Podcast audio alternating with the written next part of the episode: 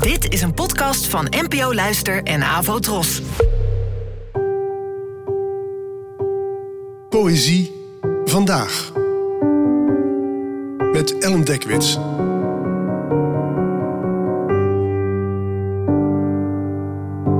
Hallo, fijn dat je luistert. Het gedicht van vandaag heet Audit en werd geschreven door de Nederlandse dichteres Iduna Paalman, geboren in 1991. Audit. Er bestaat een groep risk managers. Ik ben er één van. We komen graag samen in een huis met gematteerde ramen, taxeren de dreigingen, verdelen ons zorgvuldig over de straten. Al op de eerste hoek weet ik een schaafwond uit een tegel te schrapen, een clash uit een auto, een grom uit een hond. Botten bevrijd ik van hun prematuur gevormde breuken, parkeergarages van hun diep in de staalconstructies verscholen rekenfouten. Uit een vrouw verwijder ik het weggaan, uit het kind de vroegtijdige verlating. Van wat pijn leidt en kou vat, neem ik de besmetting weg.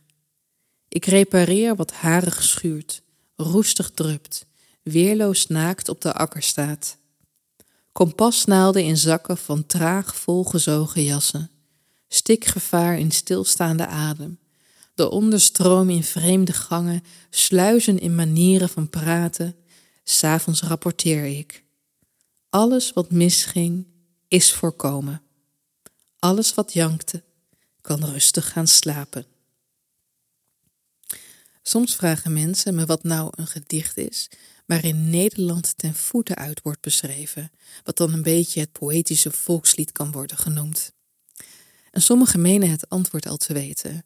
Ze komen dan aan met Hendrik Marsmans beroemde Herinnering aan Holland, waar het grauwe polderlandschap en de dreiging van het water centraal staan.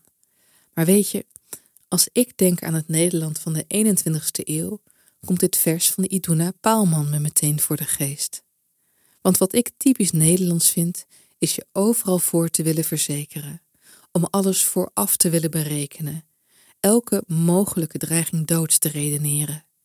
Net zolang we onszelf ervan hebben overtuigd dat alles nooit meer verkeerd kan gaan. Dus in dit gedicht wordt er getaxeerd, alles van tevoren gerepareerd. Alles wat mis kan wordt zo voorkomen. En toch is de wereld die dan overblijft waarin een vrouw niet meer weg kan, waarin alles wat schuurt is verwijderd, toch eentje waarin ik in ieder geval niet zou willen leven. Bedankt voor het luisteren en tot de volgende keer.